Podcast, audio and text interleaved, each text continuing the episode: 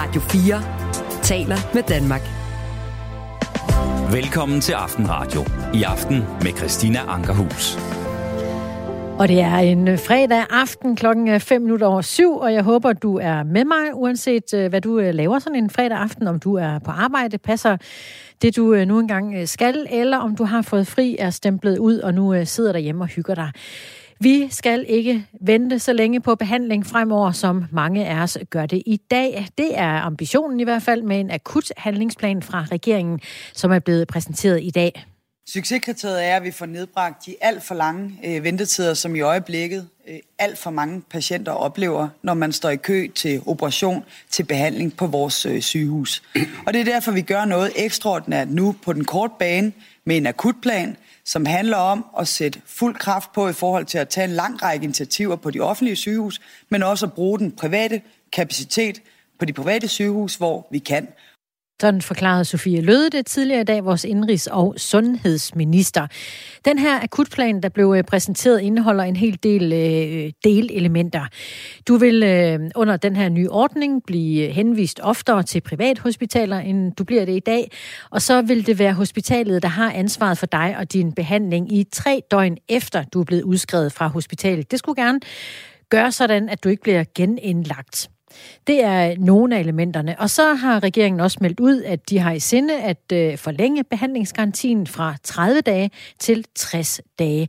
Og så skal der indføres et form for sms-system til at minde os om, at øh, vi skal huske at møde op til vores aftaler inden for sundhedsvæsenet. Det skulle så gerne nedbringe antallet af folk, der udebliver fra undersøgelser og behandling. Har det nogensinde været et problem for dig? Dig, der lytter med i øh, aften. Har du øh, nogensinde glemt en vigtig undersøgelse eller noget behandling, du stod skrevet op til? Jeg kan øh, personligt ikke huske, det er sket for mig, men det er måske mere held end forstand i virkeligheden, at det aldrig er, er sket. Så jeg kunne egentlig godt tænke mig at høre, om det vidderligt er et problem øh, for dig, der lytter med, at huske dine aftaler med sundhedsvæsenet. Har du nogensinde glemt at møde op til noget? Eller øh, er der overhovedet brug for den her påmindelse? Del dine tanker om det i en sms på nummeret 1424. Er der grænser for, hvor meget militær grej Danmark skal sende afsted til Ukraine for at hjælpe landet i krigen mod Rusland? Det er et øh, spørgsmål, jeg har tænkt mig at prøve at zoome ind på i aften. Aktuelt har regeringen jo besluttet at sende 19 spritnye Caesar havbitser afsted til Ukraine. Det er selvkørende artillerisystemer. Og så er der jo også kampvogne, man kunne overveje at sende afsted. Tyskland, USA, Polen, Norge og Holland og andre lande sender Leopard 2 kampvogne afsted. Og spørger man de øh, konservative herhjemme, ja, så kunne vi egentlig også godt gå samme vej. Men hvad nu, hvis det går ud over vores eget forsvar? Det er et dilemma og et spørgsmål, jeg kommer til at kigge på i løbet af i aften her i Aftenradio. Og så vil jeg heller ikke glemme, at det er fredag, og weekenden er lige for snuden af os. Har du øh, gode planer for øh, weekenden, eller bare her for øh, fredag aften, så vil jeg gerne høre fra dig på sms'en. Nummeret er 1424. Som altid er det fedt, hvis du lige tilføjer dit navn, og hvor du øh, lytter med fra i øh, landet. En fredag aften, hvor jeg har skruet op for festmusikken. For eksempel sammen med M-People og Moving On Up. Aftenradio er det. Jeg hedder Christina. Velkommen indenfor.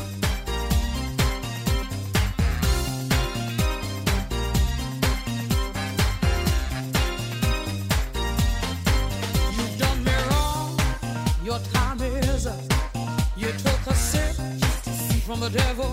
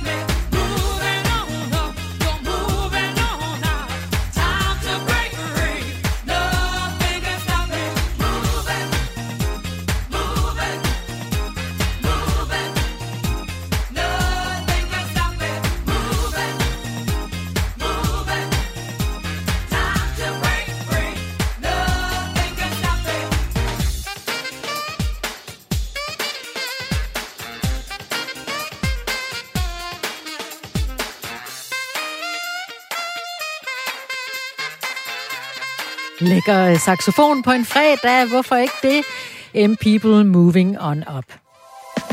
Radio 4 taler med Danmark. Regeringen har i dag præsenteret sine hovedprioriteter i det politiske arbejde akut frem mod den kommende sommer. Der er øh, tre hovedindsatsområder. Det er øh, forsvarsområdet og sundhedsområdet og uddannelsesområdet. Det fortalte regeringen på et pressemøde tidligere i dag. Om øh, uddannelsesområdet, der øh, sagde statsminister Mette Frederiksen, at vi øh, taber for mange børn og unge på gulvet, og der er behov for grundlæggende forandringer i den måde, vi øh, driver uddannelse på i det her land. Vi vil have mere fokus på indholdet af uddannelserne frem for længden af dem. Øh, og så vil vi selvfølgelig sikre et, et, et tydeligt arbejdsmarkedssigte for flere. Samlet set, der vil den her regering over de kommende, af, øh, over de kommende år afsætte flere penge til uddannelse og undervisning, end det vi bruger i dag. Det er en investering i den næste generation, og det er en investering i os alle sammen. Og øh, inden for sundhedsvæsenet er der øh, store forandringer på vej. Det forklarer indrigs- og sundhedsminister Sofie Løde. Vores sundhedsvæsen står åbenlyst over for nogle rigtig store udfordringer, både på den korte bane, men også på den lange bane. Og på den lange bane, jamen, der vil vi gennemføre en strukturreform til fremtidssikring af vores øh, sundhedsvæsen. Og på den helt korte bane, der er der behov for noget akut hjælp til vores patienter, personale og til vores sygehus. Derfor er vi i øjeblikket i fuld gang med at forhandle en akutplan med regionerne. En toårig pakke til 2 milliarder kroner. Den kommer til at indeholde en lang række af nødvendige tiltag. Og den har øh, tre ben at stå på, den her akutte handlingsplan. For det første, at vi skal sikre, at vi i højere grad gør brug af udenlandsk arbejdskraft. Og for det andet, så bliver det også nødvendigt, at vi tilrettelægger arbejdet på en ny måde, så vi i højere grad prioriterer nu her de patientnære opgaver. Det betyder helt konkret, at flere vil blive bedt om at give en hånd med på afdelingen. Det gælder for eksempel forskere, Ph.D.-studerende, sundhedsfaglige administrative medarbejdere, hvor opgaverne godt kan vente lidt, men hvor patienterne ikke kan. Det vil helt sikkert møde lidt modstand fra nogen, men det er nødvendigt, og det fortæller også noget om, hvor alvorlig situationen er nu her. Og for det tredje, så skal privathospitalerne spille en større rolle, end øh, de gør nu i øh, kampen mod ventelisterne. Og på grund af de lange ventelister, så vil der også i den kommende tid fortsat være ekstraordinært mange henvisninger fra det offentlige til privathospitalerne. Og med det fortsat høje niveau til det private, så forventer vi til gengæld også at få noget til gengæld den anden vej i form af lavere priser fra privathospitalerne. Det handler om at få mest mulig sundhed for pengene. Det er en aftale, hvor vi siger, det er noget for noget. Vi er fuld gang med at forhandle med landets regioner. Jeg synes, det går rigtig godt, og vi håber at kunne lande en samlet aftale her inden for de kommende uger, med henblik på, at vi kan sikre, at vi kan få nedbragt ventetiderne, at vi kan sikre mere personale på sygehusgangene, og endelig i sidste ende, at vi kan sikre bedre forhold for patienterne og for personalet fortæller Sofie Løde fra partiet Venstre. Hun er indenrigs- og sundhedsminister. En øh, samlet akutpakke, altså inden for sundhedsvæsenet til en pris af 2 milliarder kroner, hvor succeskriteriet er kortere ventelister. Succeskriteriet er, at vi får nedbragt de alt for lange øh, ventetider, som i øjeblikket øh, alt for mange patienter oplever, når man står i kø til operation, til behandling på vores øh, sygehus. Og det er derfor, vi gør noget ekstraordinært nu på den korte bane med en akutplan, som handler om at sætte fuld kraft på i forhold til at tage en lang række initiativer på de offentlige sygehus, men også at bruge den private kapacitet på de private sygehus, hvor vi kan. Og hvor vi så forventer til gengæld den anden vej, at vi også kan få lavere takster, når vi eksempelvis er åbne over for at sige, nogle af de områder, hvor de private i dag ikke spiller en rolle på mere specialiserede behandlinger, men hvor der jo blandt andet har været eksempler øh, fremme om patienter, der har skulle øh, vente i 13 år på at kunne komme til på et sygehus i det offentlige. Altså det kan vi jo ikke acceptere, og det kan vi jo ikke leve med. Så det bliver en noget for noget aftale, og hvor succeskriteriet, man skal måle og veje det her på i sidste ende, det handler om, at patienterne skal have hurtigere behandling fortæller sundhedsministeren om øh, akutplanen. En øh, plan, der består af, af flere øh, andre detaljer, end jeg lige har fortalt indtil videre. Der skal øh, blandt andet også være det her behandlingsansvar på 72 timer efter udskrivelse. Det øh, er sygehusene, altså der skal stå for at sørge for, at du har det godt, når du kommer hjem. I dag er det kommunerne, der skal tage imod dig. Og så er der øh, retten til det frie sygehusvalg, der forlænges fra øh, 30 dage ventegaranti til 60 dage. Og det skal sikre, at regionerne får mulighed for at prioritere men øh, stadig kan behandle de mest syge først. Og så er der sms-systemet, der skal indføres til at øh, minde os om, at vi skal komme til vores undersøgelser og vores behandling, så man på den måde nedbringer antallet af udblivelser. Jeg spurgte dig, der lytter med, om det overhovedet er et problem at, øh, at huske at komme til sine undersøgelser. Der er kommet en erkendelse på sms'en, hvor der står, jeg har da siddet i venteværelset og syntes, at jeg havde ventet lige længe nok. Jeg henvendte mig til sekretæren, som kunne fortælle, at jeg havde tid dagen før. Det var et eksempel på, hvor en øh, reminder, en sms, måske kunne have gjort en forskel. I en anden sms står der, jeg bruger øh, flittigt min fysiske notesbog. Et øh, dagligt kig, så glemmer man ikke noget. Jeg har ikke brug for en påmindelse fra for eksempel hospitalet. Lad mig høre fra, øh, fra flere, hvad du øh, tænker om det. Har vi brug for sådan en lille reminder, et sms-system, der kan minde os om, at vi skal komme til en behandling eller en undersøgelse? Det kan jo være rent faktisk, at vi har øh, ventet meget, meget længe, og så glemmer man, når det endelig kommer til stykket, om det var den ene dag eller den anden dag. SMS-nummeret herind er 1444. Der blev, nej, 1424, slutter for 1424 er nummeret, og så, ja, 1424, punktum. Der blev også talt om øh, forsvaret på pressemødet i dag, som regeringen havde indkaldt til om øh, det kommende forsvarsforlig, og øh, forsvarsminister Jakob Ellemann Jensen fortalte, at forhandlingerne om det kommende forlig begynder snart. Og det store spørgsmål er jo, om partierne i Folketinget kan få lov til at være med til forhandlingerne, hvis de er uenige om, hvorvidt pengene skal hentes ved at fjerne Stor Bededag som helligdag. Det betyder, at nu skal vi i gang med øh, du kan sige, forarbejdet til de her øh, forhandlinger. Og det, som er vigtigt, det er jo, at, at den kreds af partier, som, som indgår der, er nogen, der både anerkender, at vi skal op på de 2 procent, at vi skal det allerede i 2030, og at vi skal finansiere det. For det er jo det, vi egentlig har, øh, har ment hele tiden, at hvis man har en vilje til at bruge penge, så skal man også have en vilje til at, at anvise det. Så er det rigtigt, vi er ikke enige om, hvor pengene de skal komme fra. Fra regeringens side, der siger vi, jamen det kommer blandt andet fra øh, Stor Bededag. Øh, og det mener vi jo stadigvæk. Øh, det er stadigvæk vores synspunkt. Men vi kommer til at have en, en drøftelse om forsvarsforlidet med alle de partier, som mener, at vi skal nå de 2% og at vi skal finansiere de 2% men I starter på forhandlingerne, uden at I så reelt ved, om I kan blive enige om, hvor pengene skal komme fra. Det er jo temmelig mange penge. Vi ved, at vi har et øh, flertal for øh, den finansiering, som, som vi har anvist. Så kommer vi til at drøfte det her undervejs. Selvfølgelig gør vi det. Men vi står jo fast på, at pengene Øh, dem, dem har vi sådan set skaffet en del af, og så kommer vi til at drøfte resten med, øh, med Folketingets partier. Det, som er vigtigt, er jo anerkendelsen af, at vi skal nå de 2%. Vi skal nå de 2% i 30. Vi skal bruge pengene klogt og fornuftigt. Og vi skal altså også, hvis vi gerne vil bruge penge, fortælle, hvor de kommer fra. Og det var øh, Jakob Ellemann Jensen, der sagde sådan. Og øh, statsministeren Mette Frederiksen blev også på pressemødet spurgt om, om hun kan love, at regeringen ikke fjerner flere helligdage fra danskerne. Øh, jeg kan i hvert fald sige det på den måde, at, at vi har ikke nogen planer, hverken aktuelt eller langsigtet, om at afskaffe flere helligdage. Så vidt, så godt. Et øh, uh, sms-system, der skal minde os om at møde til øh, undersøgelser og uh, behandlinger. Er det en uh, god idé, og er det overhovedet nødvendigt? Send mig dine tanker om det på en uh, sms på på nummeret 1424. Og øh, som altid, så er det herligst, når du øh, tilføjer dit navn, og også meget gerne, hvor du lytter med fra. En øh, herlig fredag aften i Aftenradio med The Beautiful South, et nummer, der hedder Perfect 10. She's a perfect 10, but she wears a 12. Baby, keep a little two for me.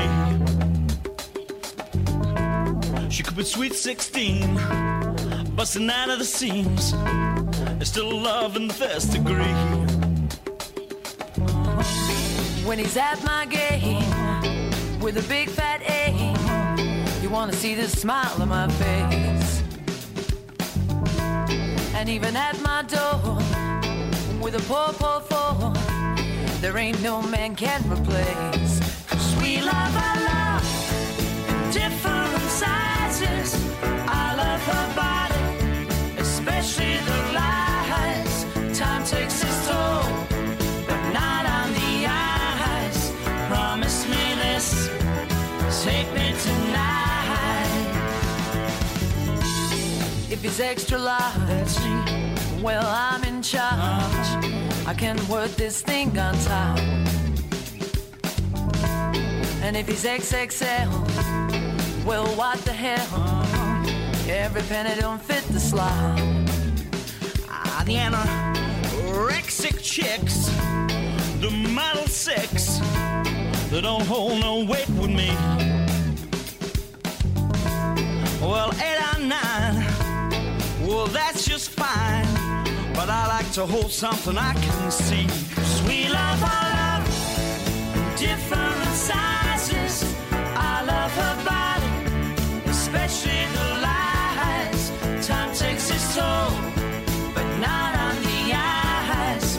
Promise me this, take me tonight. A watch to time your beauty, I've had it for the second hand. I bought a calendar, uh-huh. and every month uh-huh. is taken up by love of man. 'Cause we love our love in different sizes. I love her body, especially the lies. Time takes its toll, but not on the eyes. Promise me this, take me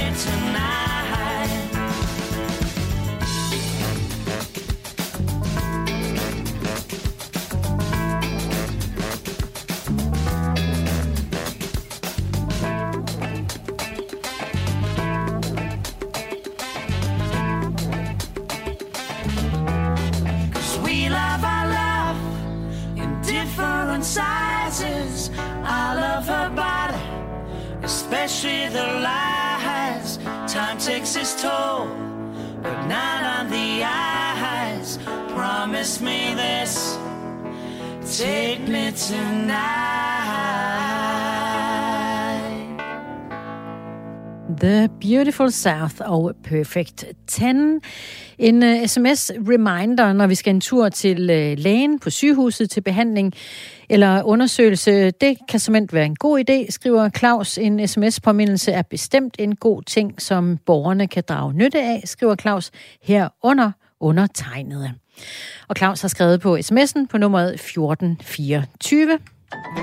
Du lytter til Radio 4. Nå, hvordan øh, takler man lige det, hvis man øh, sætter sig selv til salg, men finder ud af, at man faktisk ikke er så eftertragtet en vare endda? Det øh, undersøgte vi i morges i Radio 4 morgen i anledning af, at auktionshuset Laurits.com udlover en øh, lang række frokoster og middage og andre oplevelser med folketingspolitikere, der øh, samler ind til Danmarks indsamling.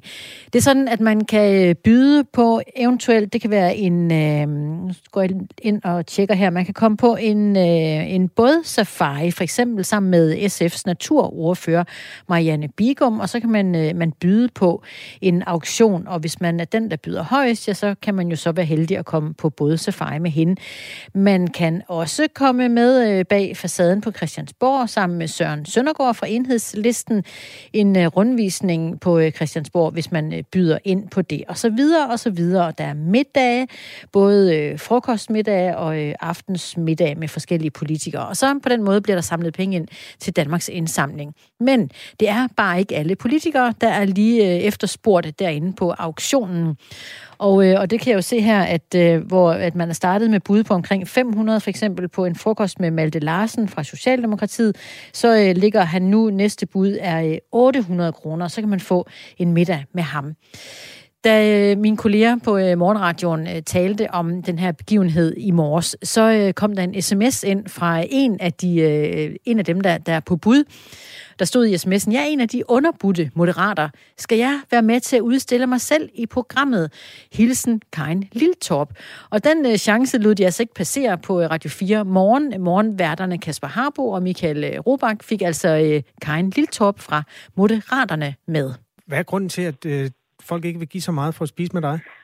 Jamen, det forstår jeg jo virkelig heller ikke. Og tak, fordi du spørger på den måde, fordi et eller andet sted er, er det jo selvfølgelig ydmygende. Jeg har endda sagt til min mand, om han ikke kunne gå ind og byde for at få den en lille smule op, men, øh, men, men det havde han åbenbart heller ikke nogen interesse i. okay, det er en kedelig type, du er gift med.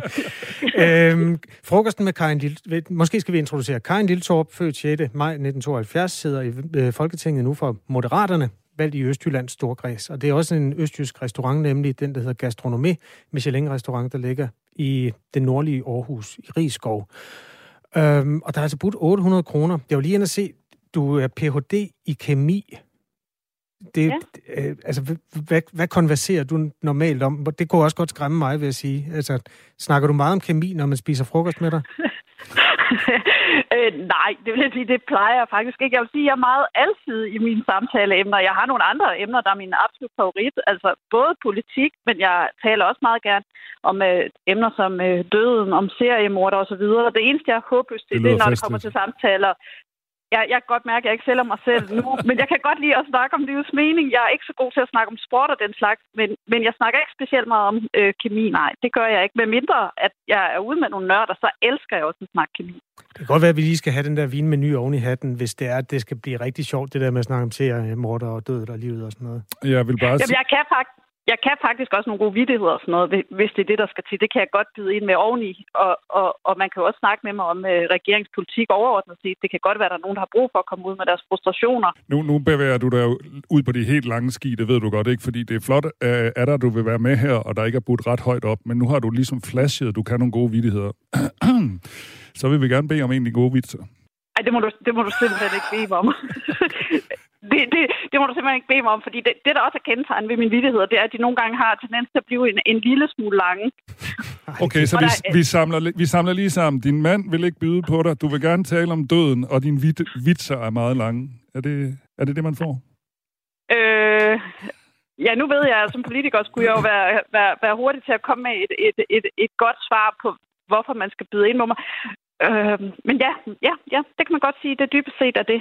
Hvad har du egentlig gjort der overvejelser? For jeg tænker faktisk, det er en lille smule som at stille sig nøgen op på torvet og sige, tag mig, tag mig. Det der med at sætte sig selv på auktion. Har du slet ikke været bekymret for det, der så måske er ved at ske, at du ikke kommer så højt op? Øh, jo, eller det vil sige, at den her invitation kom lige da jeg blev valgt ind i Folketinget, så jeg havde ikke gjort mig overvejelser. Jeg tænker, det er nok bare sådan noget, man gør. Men efterfølgende har jeg da tænkt over det, og lige nu føler jeg mig jo lidt som en måde. Alle kan jo huske afsnittet, hvor hun sætter sit maleri på aktion, og, og det er Agnes, der byder to og en halv for det. Så det kan da godt være, altså det er da lidt den fornemmelse, jeg sidder med lige nu, men det havde jeg ikke overvejet dengang, hvad konsekvenserne kunne blive. Det kan jo ende med, hvis den ligger på de der 800 kroner, at du kan byde over selv, og så give 900, og så kan du invitere hvem du vil på Michelin-restaurant. Det var faktisk til en god idé. Det var bare et lille tip. Så får du også støtte ja, i Danmarks indsamling. Det super idé. Det tror jeg da, jeg vil tage med mig. Ja, og maden er med i prisen, skal vi lige sige, hvis folk de får lyst til at byde på enten Karin Liltorp eller en af de mange andre politikere, der byder sig til på øh, Danmarks indsamlings hjemmeside.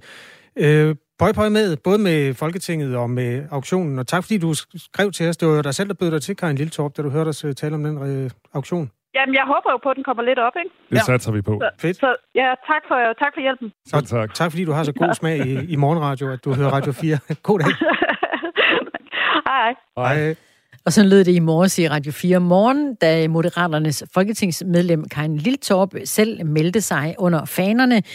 Og øh, i, øh, i dette øjeblik, når jeg går ind og kigger på øh, Karin Liltorps auktion, altså der, hvor at man kan købe sig til en øh, frokost på øh, en meget fin restaurant i øh, Aarhus, omegn Gastronomé, og øh, Gastromé hedder den, øh, der ligger det altså lige nu præcis det samme sted, som det gjorde i morges, da Karin var med i øh, radioen. Altså det næste bud, det er 800 kroner. Der får man så øh, købt sig til en øh, middag på meget fin restaurant i selskab med Karin Liltorp. Hun synes jo selv, at det var en anelse bedrøveligt at ligge der så lavt. Men så kan jeg jo berolige Karin med, at hun er ikke den, der ligger lavest i virkeligheden. Fordi på auktionen her, der har jeg også fået øje på en frokost med Nick Zimmermann fra Dansk Folkeparti. En frokost inklusiv drikkevarer med Nick Zimmermann fra Dansk Folkeparti på restaurant 1 i Aarhus. Det er sådan set også en meget fin restaurant. Der kan du, øh, det næste bud er 450 kroner. Så der kan du altså komme ud og spise fint med nik og med drikkevarer for øh, 450 kroner. Sådan er det næste bud. Du kan selv gå ind på øh, laurits.com og øh, se alle de øh, forskellige politikere, der stiller sig til rådighed for Danmarks Indsamling. Christian Friis Bak fra Radikale Venstre, han har øh, foræret en solcellelampe, som du kan byde på blandt andet. Tjek det selv ud på øh, laurits.com. Her det TV2. Alt, hvad hun ville var at danse. Alt hvad Natten ung og smuk og usandsynlig Gennem i sin elskede samme. Tæt på livet og hesten fri. Men fyren som var hendes kærlighed. Sad midt i en alvorlig diskussion.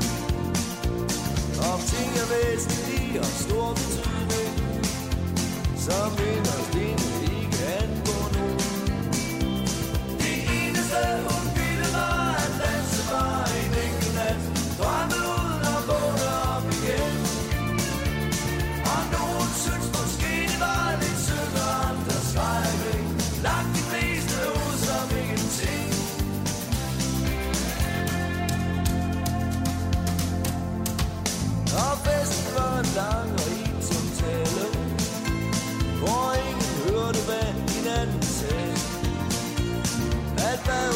var at danse, og bare slippe ud derfra. Det eneste hun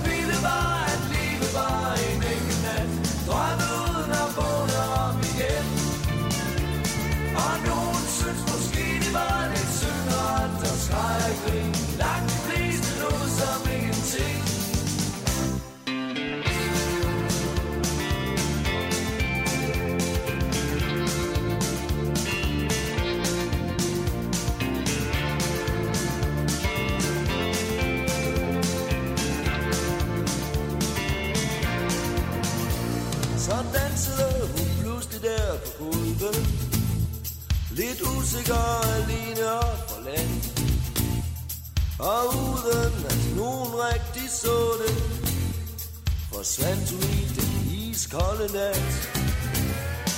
At hvad hun ville var at danse Glemme alting mens det stadig sker Flygte i sin elskede sammen Friske ord, som ingen husker mere eneste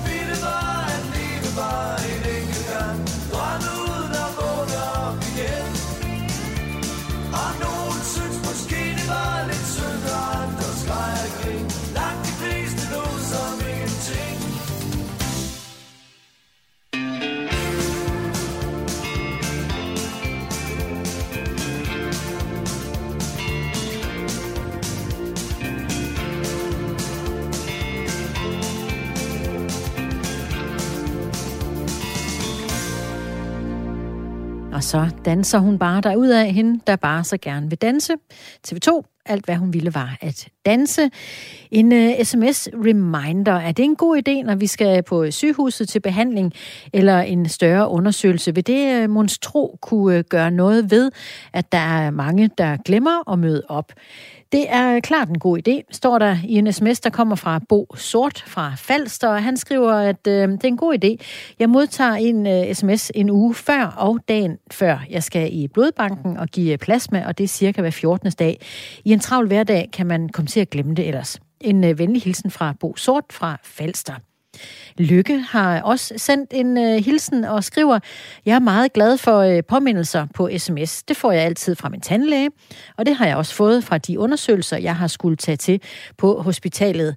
Jeg er øh, i øvrigt, skriver hun, på vej fra Nørrebro til Falster efter dejlig leg med øh, barnebarnet her i eftermiddag.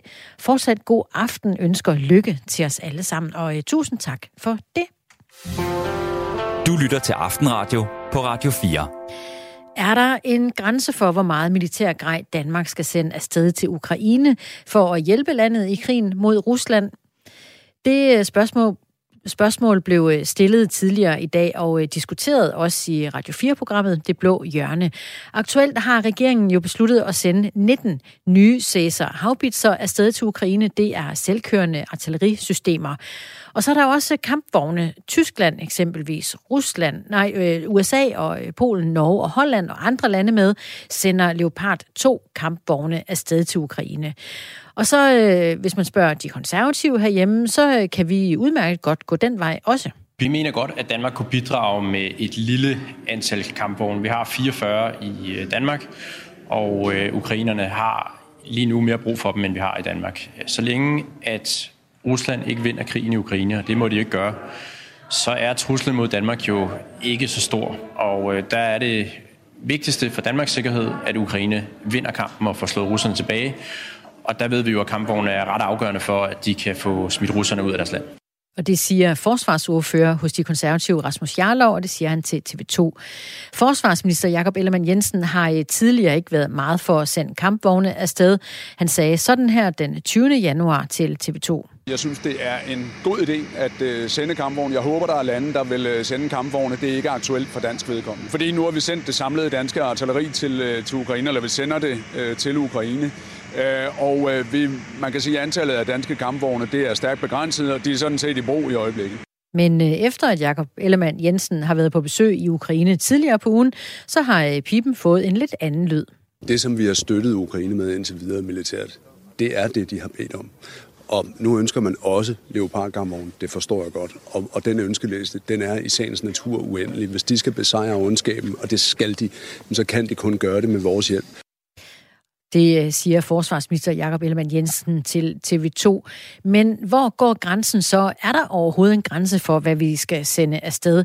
Den øh, tidligere Dansk Folkeparti-profil og øh, tidligere folketingsmedlem, nuværende byrådspolitiker i Stævns Kommune, som løsgænger Martin Henriksen, mener, at der er en grænse. Han mener, at Danmark ikke bør holde krigen i live på bekostning af vores soldater og på bekostning af det danske forsvars evne til at forsvare Danmark. Man skal også se, hvad er prisen for at hjælpe, og hvis prisen er, at vi udsulter øh, vores forsvar, så vi forvejen havde det meget svært, så vi forvejen var i en situation, hvor at man ikke var i stand til at leve op til de forpligtelser, som man skal leve op til som, øh, som forsvar, så kan vi jo ikke blive ved med at sende vores materiale militær isenkram afsted til en fremmed magt, uanset hvor meget sympati folk så har for, øh, for deres kamp. Fordi i sidste ende, så er det danske forsvars vigtigste opgave, det er jo at passe på Danmark.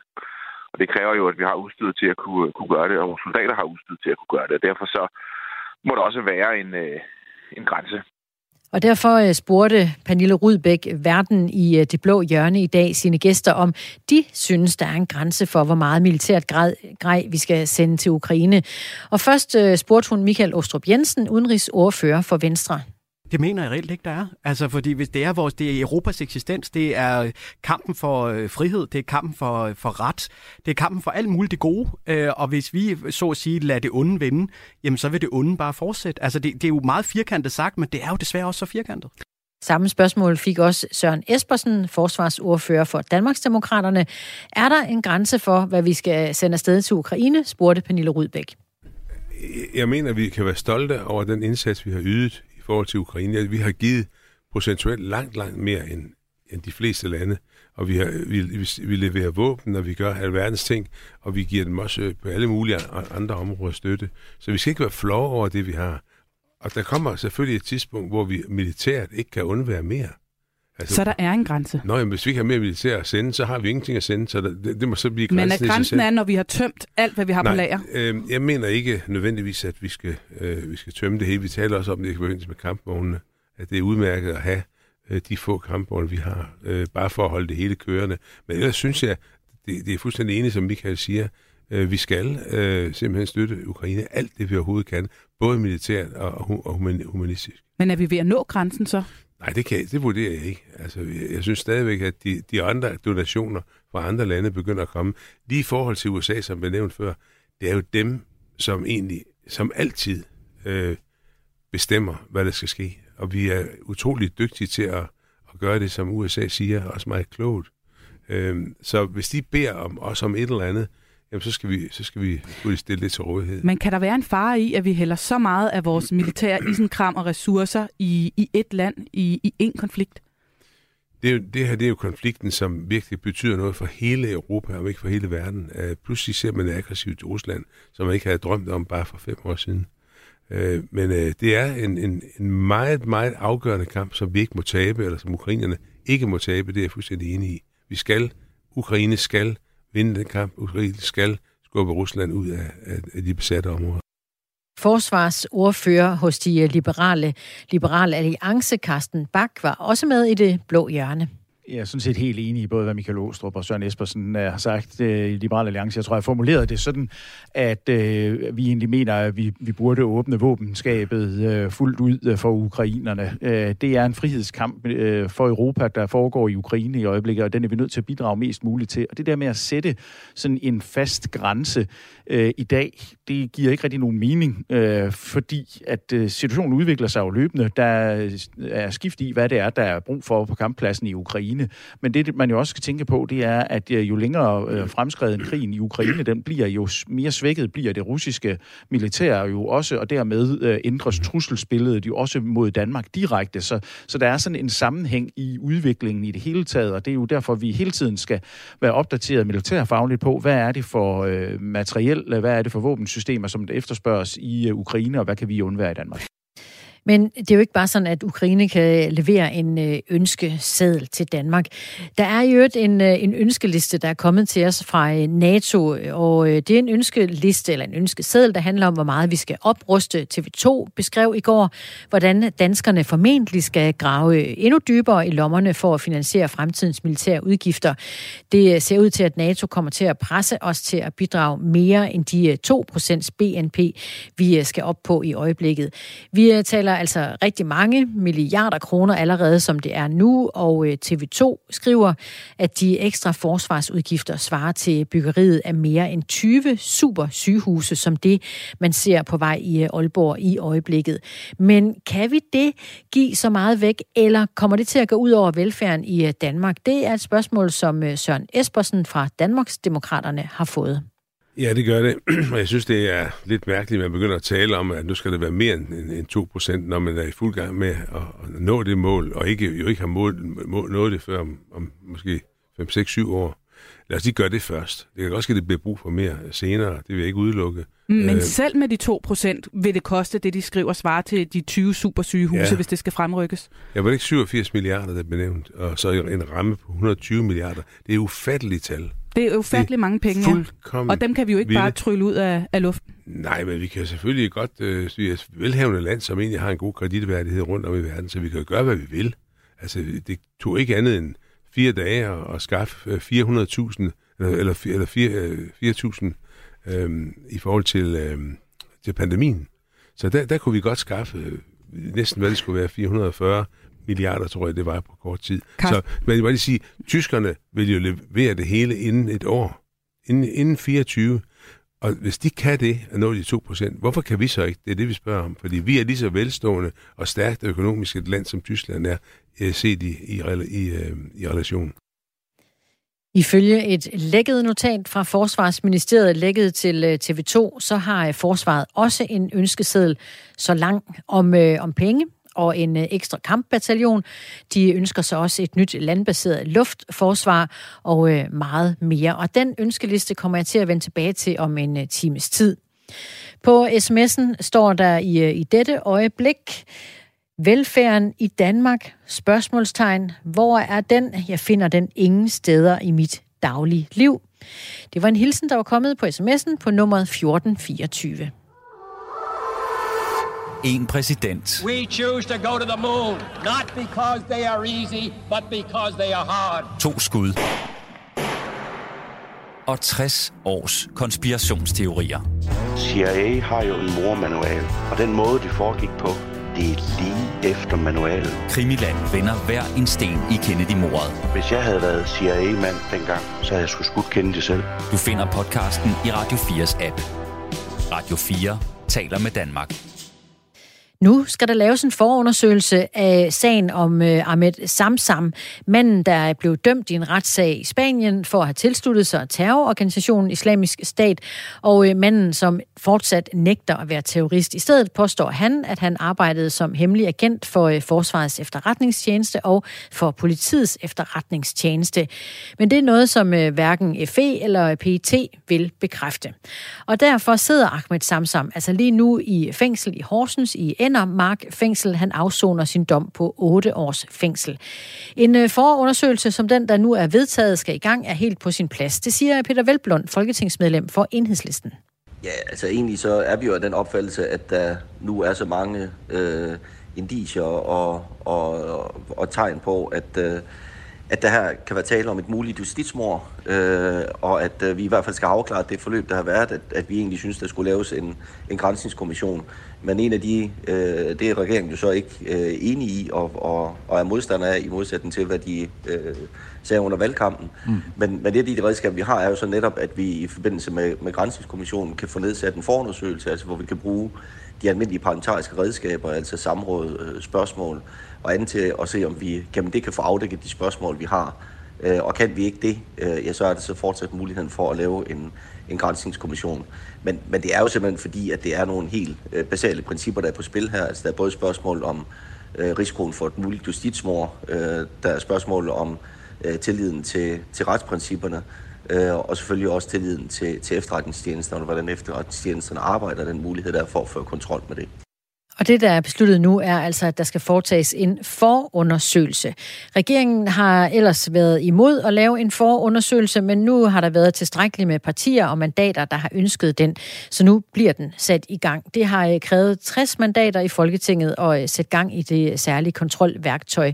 Hvis der senere så skal oprettes en egentlig øh, grænskningskommissionsundersøgelse, kræver det et flertal i Folketinget, og så skal vi jo altså op på 90 mandater. Det kan godt være lidt mudret sådan lige, hvad der er forskellen på en forundersøgelse og en grænskningskommissionsundersøgelse. Så en forundersøgelse, som kan igangsættes af, af et mindretal på, på 60 mandater, det er øh, egentlig bare, at man i regi af, af grænsningskommissionen bruger de almindelige parlamentariske grundlag, øh, redskaber, altså at vi øh, indkalder ministre i samrådet, at vi stiller øh, udvalgsspørgsmål og paragraf 20 spørgsmål øh, til ministerne, og at vi så har det i et samlet regi i grænsningsudvalget. Og når vi så har fået øh, de svar, vi har afholdt samrådene, fået svar på spørgsmålene, så vurderer vi så, jamen har vi så reelt fået svar på det, øh, vi gerne vil have undersøgt, øh, nemlig om der er et, øh, eller om der har været et samarbejde med FE eller PET og, og Ahmed Samsam, øh, hvorfor man ikke har øh, reageret, da han blev fængslet i Spanien, hvis der har været det, øh, og hvilken viden der har været til stede, både på det politiske og på myndighedsniveau. Øh, og har vi ikke fået svar på de spørgsmål gennem forundersøgelsen, ja, så vil det naturlige næste skridt jo så være øh, at, at i gang sætte en decideret grænsningskommission, som jo netop, ligesom med Mink-sagen, øh, har muligheden for at øh, indkalde vidner, øh, afhøre øh, vidner øh, og øh, få adgang til, til skriftligt materiale. Øh, og det er klart, det kan gøres både i, øh, i åbent og i et vist omfang også i, øh, i fortroligt regi, øh, og så dermed, at vi kan få, få afdækket forløbet. Øh, men det er jo så det, der kræver et, øh, et flertal i Folketinget, øh, hvis, hvis vi skal kunne i gang sætte en, en grænsningsundersøgelse. Men det er så det grænsnings, eller hvad, forundersøgelsen skal være med til at kunne kvalificere, at vi netop kan træffe den beslutning.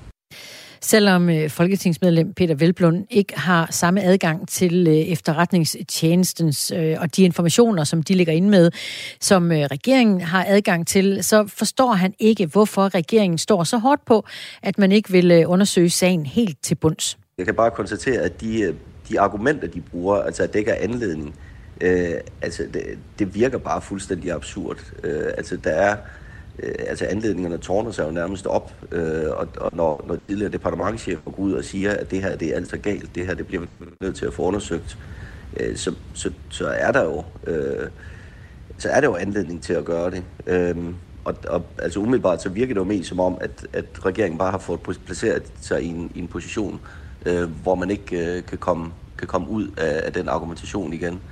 Øh, og, og derfor så, så, så er der jo ikke andet at gøre, end at, at vi så nu får lavet en forundersøgelse, så vi kan få, øh, få afdækket i hvert fald nogle elementer af det, og så må vi se, om det så ikke kan, kan bringe regeringen til fornuft øh, og få dem til at indse, at det her det bliver vi nødt til at få undersøgt i en øh, decideret grænsningskommission. Og sådan lød det fra Peter Velblund, medlem af Grænsningsudvalget for øh, enhedslisten. Vi må ikke glemme det. Det er fredag, så lad os øh, fyre lidt op for humøret og musikken. Paul Simon, You Can Call Me Al. A man walks down the street, he says, Why am I soft in the middle now? Why am I soft in the middle?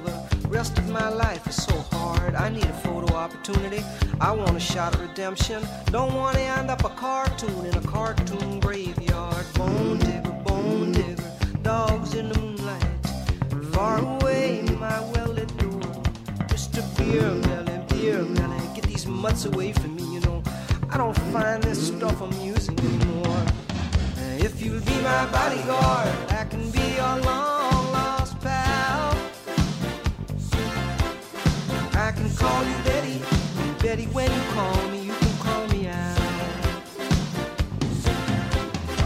man walks down the street, he says, Why am I short of attention? Got a short little span of attention, and oh, my nights are so long. Where's my wife and family? What if I die here? Who'll be my role model now that my role model is gone? Gone. You duck back down the alley with some uh, roly poly little bat faced girl.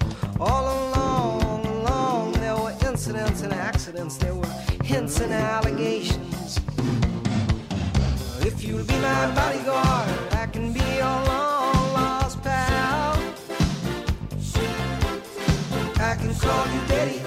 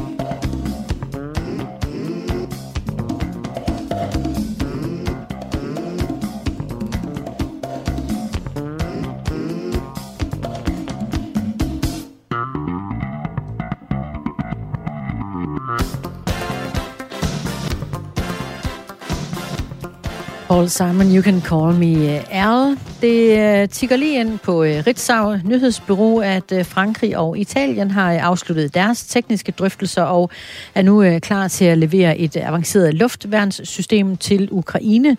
Det oplyser det franske forsvarsministerium. Det var i tråd med, at vi talte før om, hvor går grænsen for, hvor meget grej Danmark skal sende afsted. Det her våbensystem, det er et våbensystem, der er udviklet i fællesskab mellem Frankrig og Italien. Det er det eneste luftværnssystem produceret i Europa, der er i stand til at uskadeliggøre de øh, ballistiske raketter. Det skriver Reuters ballistiske raketter. Det er øh, et øh, missil designet til at kunne bære et atomsprænghoved. Men øh, vi snakkede om før, hvor øh, grænsen går. Så kom der også et par sms'er ind fra øh, for eksempel en lytter, der skriver, Ukraine er det mest korrupte land i Europa. Håber, man har styr på alle de penge, som bliver foræret væk. Kai i København skriver, Vær glad. Vi kan stadig ønske hinanden god morgen, men se dog i øjnene. Den tredje verdenskrig er i fuld gang, så vågn dog op nu, skriver Kai i København. Radio 4 taler med Danmark. Den danske sangerinde Drew Sycamore elsker at skrive sange. Det er øh, sangskrivningen, der driver hende mere end det at synge og optræde. Det fortæller hun i dag i forbindelse med udgivelsen af en ny single, der hedder In the Club. Hun øh, beskriver sin øh, sangskrivning som noderne flyver rundt, kastes op i luften og bliver grebet igen. Og det har hun gjort, og øh, resultatet er øh, In the Club, som hun omtaler med de her ord. Everybody's in the club. But I came here just for you. Um, jamen, hvad skal jeg sige? Det er, um, det er en unapologetic, uh, forhåbentlig klubbanger, um, som jeg virkelig håber, folk tager godt imod. Jeg forbinder det, jeg forbinder det rigtig meget selv med sådan good times i studiet, og, og forhåbentlig på klubben en dag. Hun håber, vi tager godt imod den. Så må hun jo bare krydse fingre nu. Øh, Drew Sycamore in the Club for første gang i uh, Aftenradio udkommet i dag. En uh, upbeat sang, der uh, byder alvorlige emner op til dans.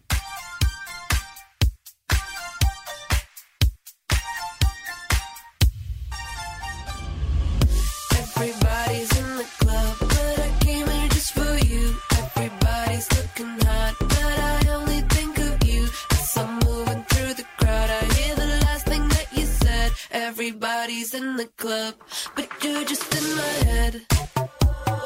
Thinking about when you're gonna be here and when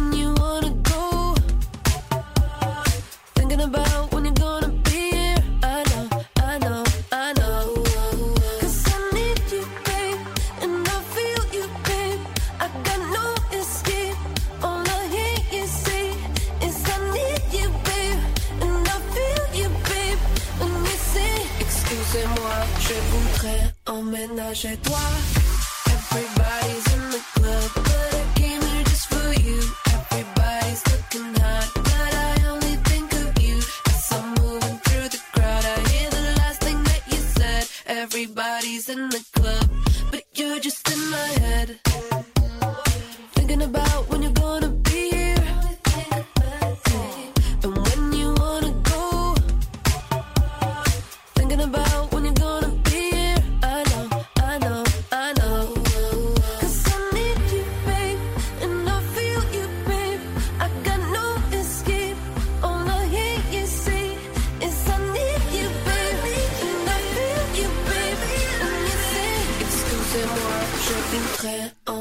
chez toi.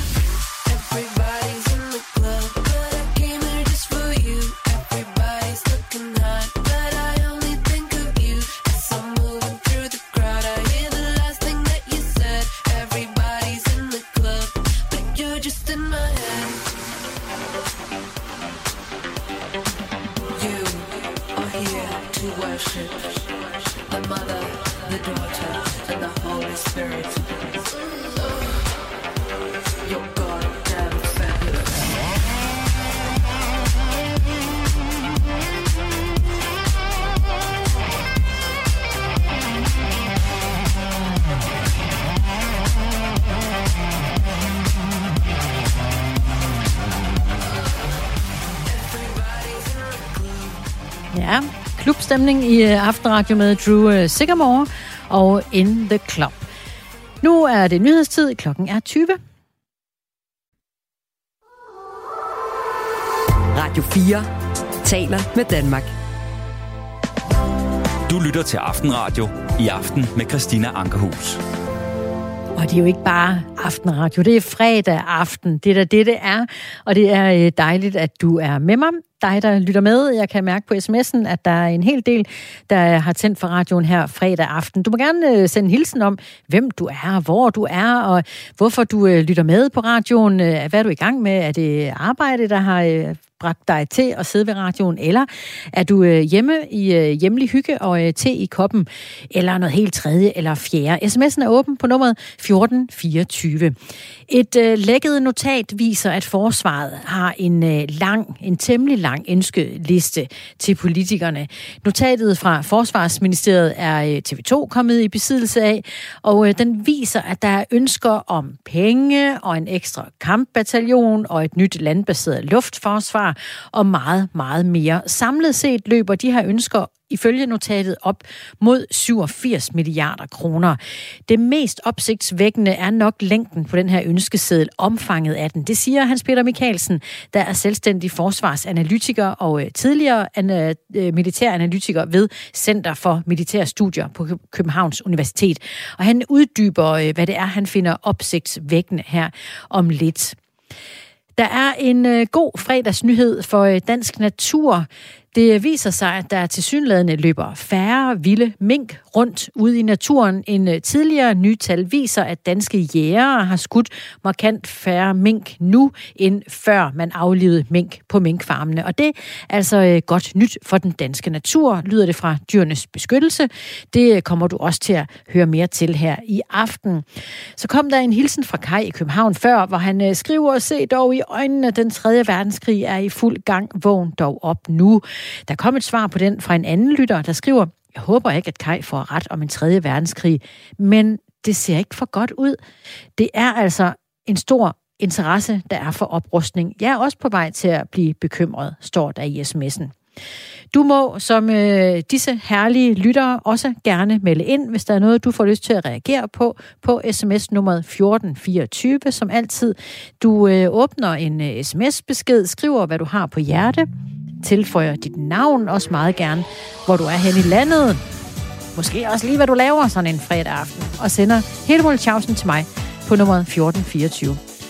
Den her fik jeg lyst til, fordi det er fredag. Det er lyden af fredag. Take that, relight my fire.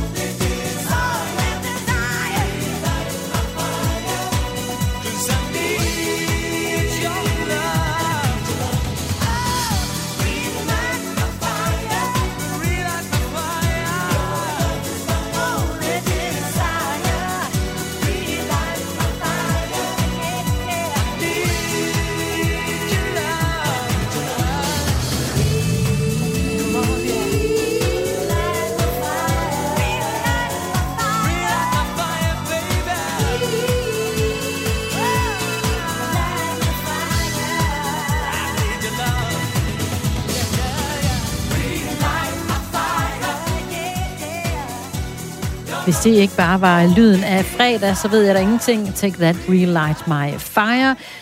Bodil sender en hilsen fra Odense under dynen, hvor hun ligger. For øh, Bodil skriver nemlig, at jeg ligger under dynen med influenza. Dejligt i øvrigt med et genhør med øh, Simon og Garfunkel. Det var øh, Paul Simon, vi lyttede til før med You Can Call Me Al. Godt, at jeg på en eller anden måde måske kunne gøre det lidt godt for dig, Bodil, der under dynen med influenza. Du lytter til Aftenradio på Radio 4. Et lækket notat viser, at forsvaret har en temmelig lang ønskeseddel til politikerne. Notatet fra Forsvarsministeriet er TV2 kommet i besiddelse af, og her kan man se, at der er ønsker om cool cash og en ekstra kampbataljon. Ja tak, står der, og et nyt landbaseret luftforsvar og øh, flere ting med øh, oven i hatten på det. Sammenlagt ønsker øh, forsvaret ifølge notatet øh, ønsker op imod 87 milliarder kroner. Det mest opsigtsvækkende er længden på den her ønskeseddel. Det siger Hans Peter Mikkelsen. Han er selvstændig forsvarsanalytiker. Han er også tidligere militæranalytiker ved Center for Militærstudier på Københavns Universitet. Ja, det mest i øjenfald er måske det, som vi selv siger, det er omfanget. Mm. Fordi det er jo hele vejen rundt, at, øh, at forsvaret ser øh, behov for styrkelse, og, og det er jo en konsekvens af, at øh, dansk forsvar har været sådan set, set øh, øh, udfordret i, i rigtig mange år, og der nu er en, en øh, spændt sikkerhedssituation og større krav fra NATO, og så skal der, så skal der noget til at bygge op igen. Notatet er øh, ikke hemmelighedsstemplet, men det er et notat til tjenestebrug. Og øh, det er udarbejdet i løbet af november 2022. Det er altså efter folketingsvalget, men før den nye regering fandt sammen. Det er øh, fortsat uklart, hvor mange penge, der præcis skal fordeles i det kommende forsvarsforlig. Men kigger man på ønskelisten her fra forsvaret, så er det over en bred kamp, at man gerne vil opruste, fortæller Hans Peter Mikkelsen. Det er, kan vi sige, det er til alle tre værn. Det er både en styrkelse af hæren, fordi hærens fremtidige opgave bliver ligesom vi har herreenheder i Estland og Letland i øjeblikket, først og fremmest at bidrage til øh, forsvaret af de baltiske lande, men så skal man kunne hurtigere kunne komme til sæde, og man skal have øh, al sin logistik, ammunition, udrustning og alt med, hvad man skal bruge, og det er højere beredskab, så der skal også være flere soldater klar. Øh, når vi kigger på øh, flåden, jamen så sidder, ligger Danmark jo og øh, bevogter indsejlingen til Østersøen, og kommer der en spændings- eller konfliktsituation omkring de baltiske lande, så har Rusland jo to steder i Østersøen, St. Petersborg og Kaliningrad, og det vil sige, at ind- og udsejlingen bliver særdeles vigtigt, så derfor er der nye patruljeskibe, patruljefartøjer til søværnen, som er bedre kan patruljere i de danske farvande. Så til flyvåben, kan vi sige, det første, noget af det, som man har savnet siden 2005, der nedlagde man det jordbaserede luftforsvar, altså det, som kan forsvare Danmark mod uh, angreb af fly og missiler og lignende. Og vi har jo set, hvordan krigen i Ukraine, hvor uh, russerne har sendt missiler i hovedet også på byerne og lignende. Så, så det er et område, man kigger meget på at sige, at vi er nødt til at have et eller andet, som kan forsvare det danske område. Også fordi vi ligger der, hvor vi ligger og tæt på Kaliningrad. Så er der flere øh, F-35-fly, og det er selvfølgelig altid nemmere at købe noget mere af noget, man har i forvejen, end at indfase et helt nyt system. Øh, så det vil man kunne gøre forholdsvis øh, øh, hurtigt.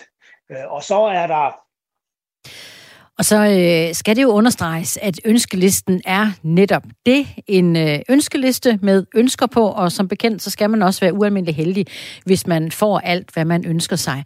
Men ifølge analytiker, forsvarsanalytiker Hans Peter Mikkelsen, så er der nok én ting, vi bør prioritere over alt andet man kan købe sig fat i nyt materiel, men har man ingen soldater, så øh, nytter materiellet ikke. Så, så hvis jeg, øh, jeg kan ikke øh, se ind i, i et forsvar, men, men som jeg vurderer det, så er det mest presserende at få styr på personelsituationen. Man skal have tilstrækkelige soldater, og der bliver en ny øh, værn og længere værnepligt et vigtigt middel, fordi øh, værnepligtige kan sagtens løse en række opgaver. Øh, det gør de jo i dag, hvis man ser bevogtning af de kongelige slotte, altså Livgarden, det er jo værnepligtige. Og der er masser af bevogtningsopgaver, som kan løses af værnepligtige og så kan man give dem en militær uddannelse, og så har man også en reserve og kan genindkalde nogle af dem og, og booste forsvaret. Så først og fremmest skal man have soldater, fordi ellers hjælper materiel øh, ikke ret meget. Og sådan lyder analysen fra øh, selvstændig forsvarsanalytiker Hans Peter Mikkelsen. En øh, uh, sms-analyse er tikket ind fra Claus. Her står nemlig, et helt fundamentalt problem med krige er, de, er, at de øh, startes af politiske ledere, mens det er befolkningen, der slagtes. Krige kan ikke stoppes på slagmarken, lyder vurderingen fra Claus på sms'en. Han har skrevet ind på nummeret 1424. Det kan du også gøre. Du øh, kunne jo fortælle mig, hvad du øh, laver her øh, fredag aften alternativt, om der er noget, du øh, glæder dig til hen over weekenden. Det kunne da godt være, at vi skulle øh, kigge helt ind i den, hvad der venter af gode sager i løbet af de næste par dage. Thomas øh, Helmi øh, her i Aftenradio giver os øh, en sang fra 2010, Gotta Get Away From You.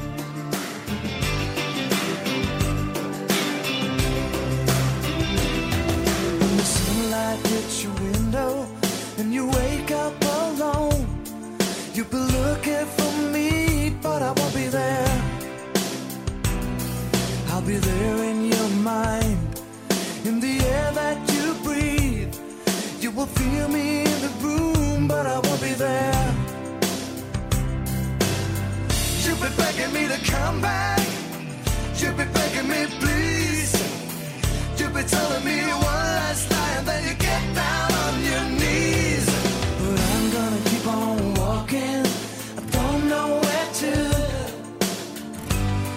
Gotta get away from you. Gotta get away from you. Keep on walking. Yeah, yeah. Yeah, yeah. Yeah. Gotta get away from you.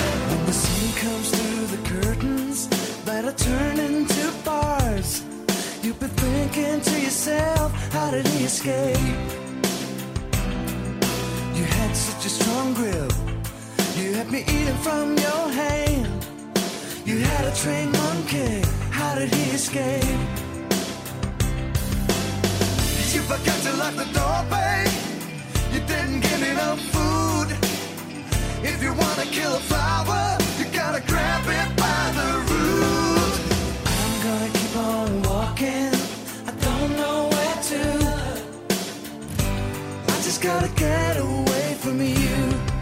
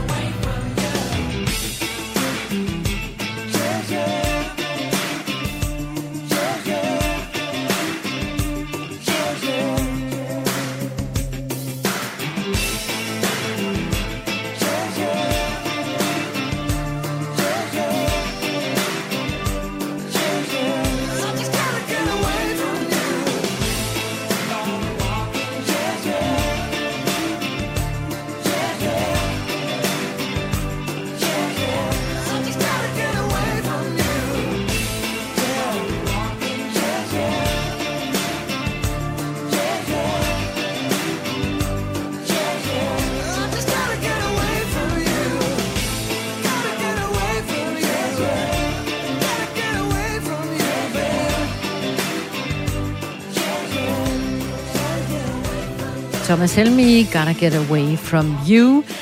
Fri narko til øh, eget brug. Ja tak. Sådan lød det i går fra Socialdemokraterne på øh, Københavns Rådhus.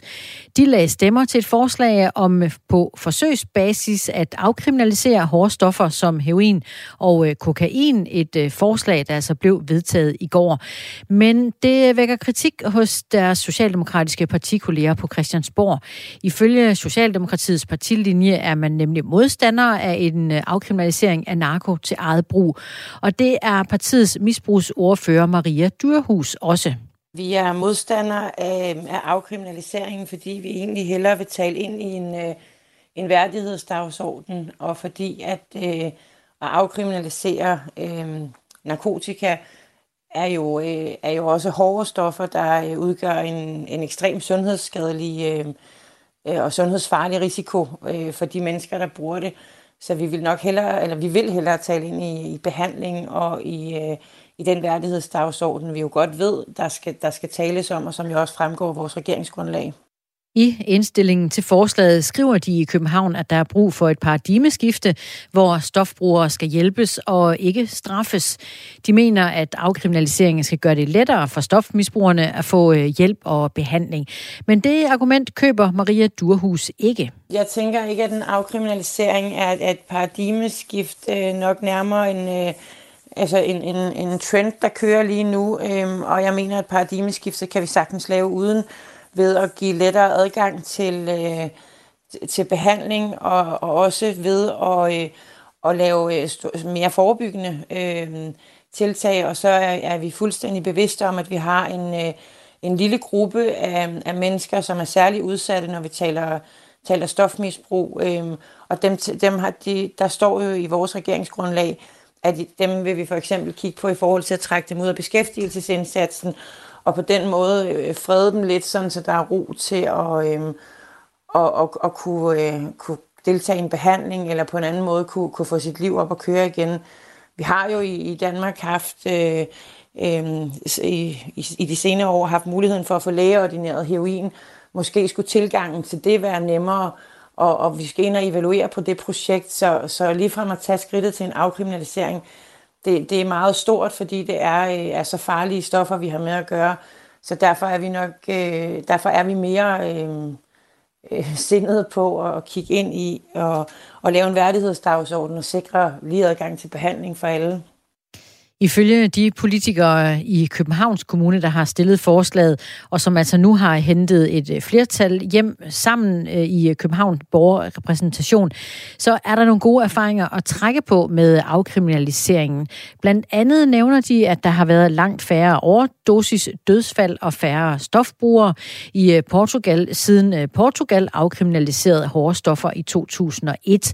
Men det er ikke et godt nok argument for Maria Durhus hus? Jeg kan jo godt læse tallene, og det kan jeg jo også fra andre steder. Jeg kan også læse, at, øh, at flere andre stat, delstater i USA og, og lande gør det. Det sælger ikke ideen til mig, for jeg, fordi at, øh, at jeg mener fortsat, at vi efterlader nogle, øh, nogle mennesker øh, i et misbrug, og, og vi ligesom øh, lad, altså, lad falde, hvad ikke kan stå. Øh, og det, det mener, jeg mener ikke, det er at hjælpe mennesker og, og sige, at jamen, så kan du have til eget forbrug. Jeg er med på præmissen om, at man så siger, at så, så får de ikke pletter på straffeattesten, og så, øh, og så gør vi det til et, øh, et socialt problem. Jeg synes faktisk, at vi i mange år har øh, forsøgt at hjælpe øh, mennesker, men vi har simpelthen ikke prioriteret misbrugsbehandlingen højt nok. Vi har ikke... Øh, vi har ikke øh, uddannet øh, rusmiddels, eller læger i rusmiddelsbehandling godt nok. Vi har, vi har ikke som samfund løftet den opgave, der hedder behandling. Øhm, og derfor synes jeg, at skridtet ind til en afkriminalisering er for stort. Og øh, misbrugsordfører hos Socialdemokratiet, Maria Durhus, peger på, at der allerede er en ordning i Danmark, hvor læger kan ordinere heroin. Øh, jamen, det er det jo. Det har vi også allerede tilbud om i Danmark. Og det, det er jo det, vi i regeringsgrundlaget vil evaluere mere på, og kigge ind i, hvordan kan vi udbygge det, øh, og hvordan kan vi gøre det lettere øh, at blive visiteret til sådan et tilbud. Øhm, og, og det er den måde igennem, synes jeg jo, at vi skal hjælpe mennesker, sådan så de ikke har behov for at købe stofferne på gaden, så de ikke har behov for at supplere en indtjening til nogle bagmænd, der serverer dårligt stof med øh, ind- iblandet alt muligt andet, så lad os få dem ind, og så lad os give dem det lægeordinerede og det rene stof, og derudfra sikre en bedre sundhed, men også mere værdighed. siger Maria Durhus, misbrugsordfører hos Socialdemokratiet. I det blå hjørne i denne uge diskuterer Blå Blok værnepligt, forsvar og militært materiel. Vi taler jo om reelt, at den kolde krig version 2.0 har ramt os med ekspresfart. Kan Blå Blok blive enige om værnepligt til kvinder? Der bliver brug for flere kvinder, men de kan jo så komme frivilligt. Og hvor langt skal Danmark gå for at hjælpe Ukraine i kampen mod Rusland? Ukraine må ikke falde til Rusland, fordi vi... Så der er ingen grænse. Det mener jeg reelt ikke, der er. Lyt til det blå hjørne i Radio 4's app, eller der, hvor du lytter til podcast. Radio 4 taler med Danmark.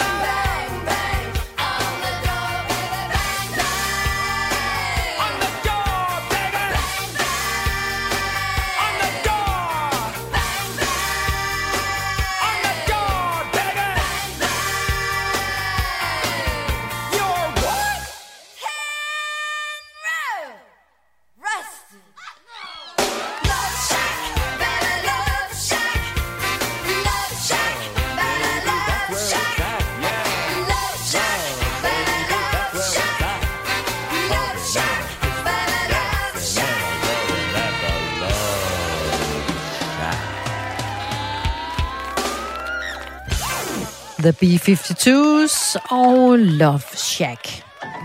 Du lytter til Radio 4. Når vi står her øh, fredag aften og kigger tilbage på ugen, der er gået i øh, Danmark, så øh, ser jeg for mig et stort lysende neonskilt af en høne, der ligger æg.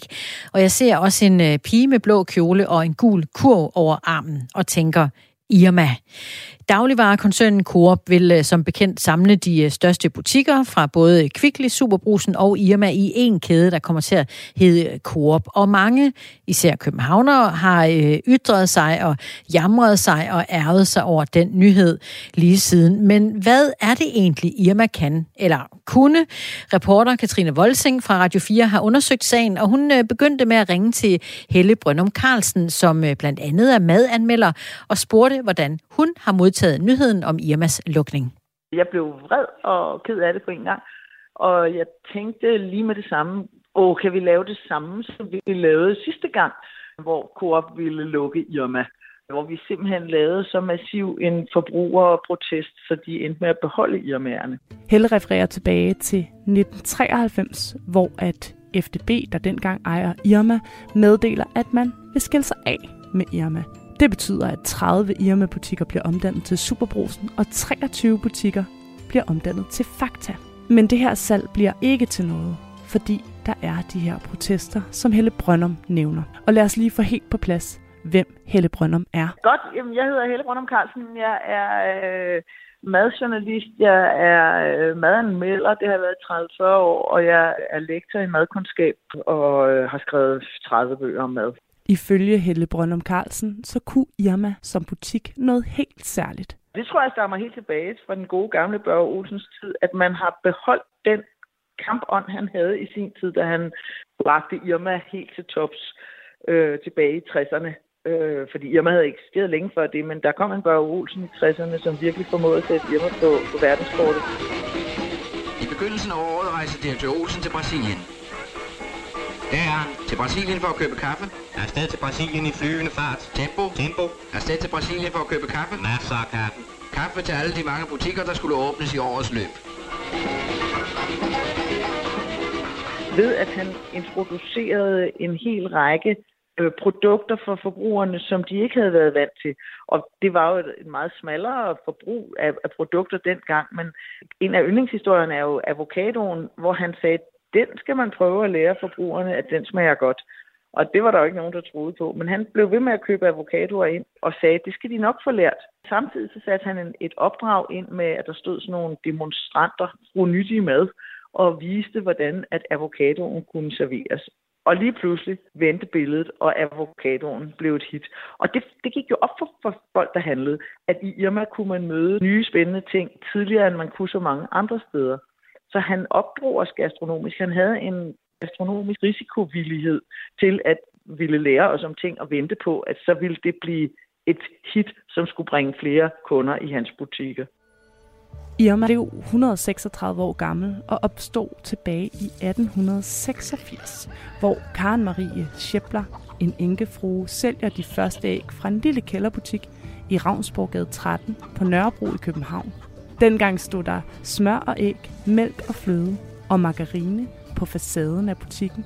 Men i 1907, der opstår Irma-pigen så, fordi arkitekten Sofus Greifenbergs datter, Else, står model til butikken. Hun er kun tre år, da hun gør det. Hvad er man gået glip af, når man ikke har en Irma lige om hjørnet? Udover at det selvfølgelig er lidt dyrere varer også, vil mange jyder nok sige.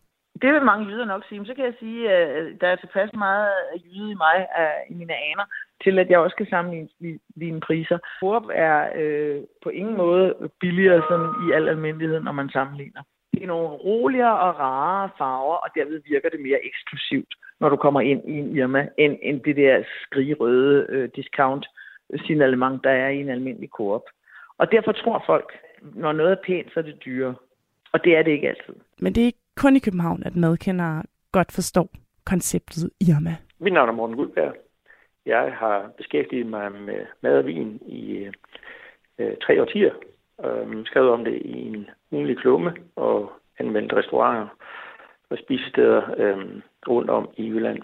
Altså, det er jo ikke et tab, som vi mærker i Jylland. Jeg vil sige, at øh, i Jylland, der har vi, det synes jeg faktisk, at Sobrusen har været øh, det, det er det sted, hvor man finder de lidt mere eksklusive fødevarer. De, øh, øh, det er lidt bedre udvalg i kvalitetsenden i forhold til Six Food, som jeg ikke synes øh, leverer sådan specielt øh, godt. Ellers så er der, ellers så er det, så er det reserveret til specialkøbmænd eller øh, Salling Super, som jo så kun er i, i Aarhus og Aalborg. Så ja, det kommer ikke til at gøre nogen forskel i Jylland. Kan du forstå, at københavnerne er så meget at køre over det? Det kan jeg godt forstå, fordi de mister jo deres øh, mest spændende kæde af, af, højkvalitetsbutikker. Vil du handle i Irma, hvis du boede i København? Det vil jeg helt sikkert. Øh, altså, jeg vil gerne handle i de butikker, som har det bedste udvalg. Det er måske der, hvor, hvor Superbusen kommer ind igen, fordi Superbusen har jo så også sådan lidt et ry for at være en, en lidt dyrere butik, men det synes jeg faktisk ikke, den er. Altså, det, det, de har nogle ting, som, som er nok er lidt dyrere end, end konkurrenterne. Til gengæld så har de næsten altid nogle tilbud også. Og, og hvis Irma har haft det, så vil det, så, altså, på den måde kan man godt, kan man godt forsvare over for sit eget øh, budget og handle i en dyr butik, hvis man øh, handler klogt. Jeg var ked af, at øh, Irma aldrig kom til, til Aarhus, som de har planer om på et tidspunkt. Men øh, det er synd for københavnerne nu, at de, de misser den. Hvordan kommer du til at kigge på Irma-hønen øh, fremover? Den, der lyser ud over Ja. København.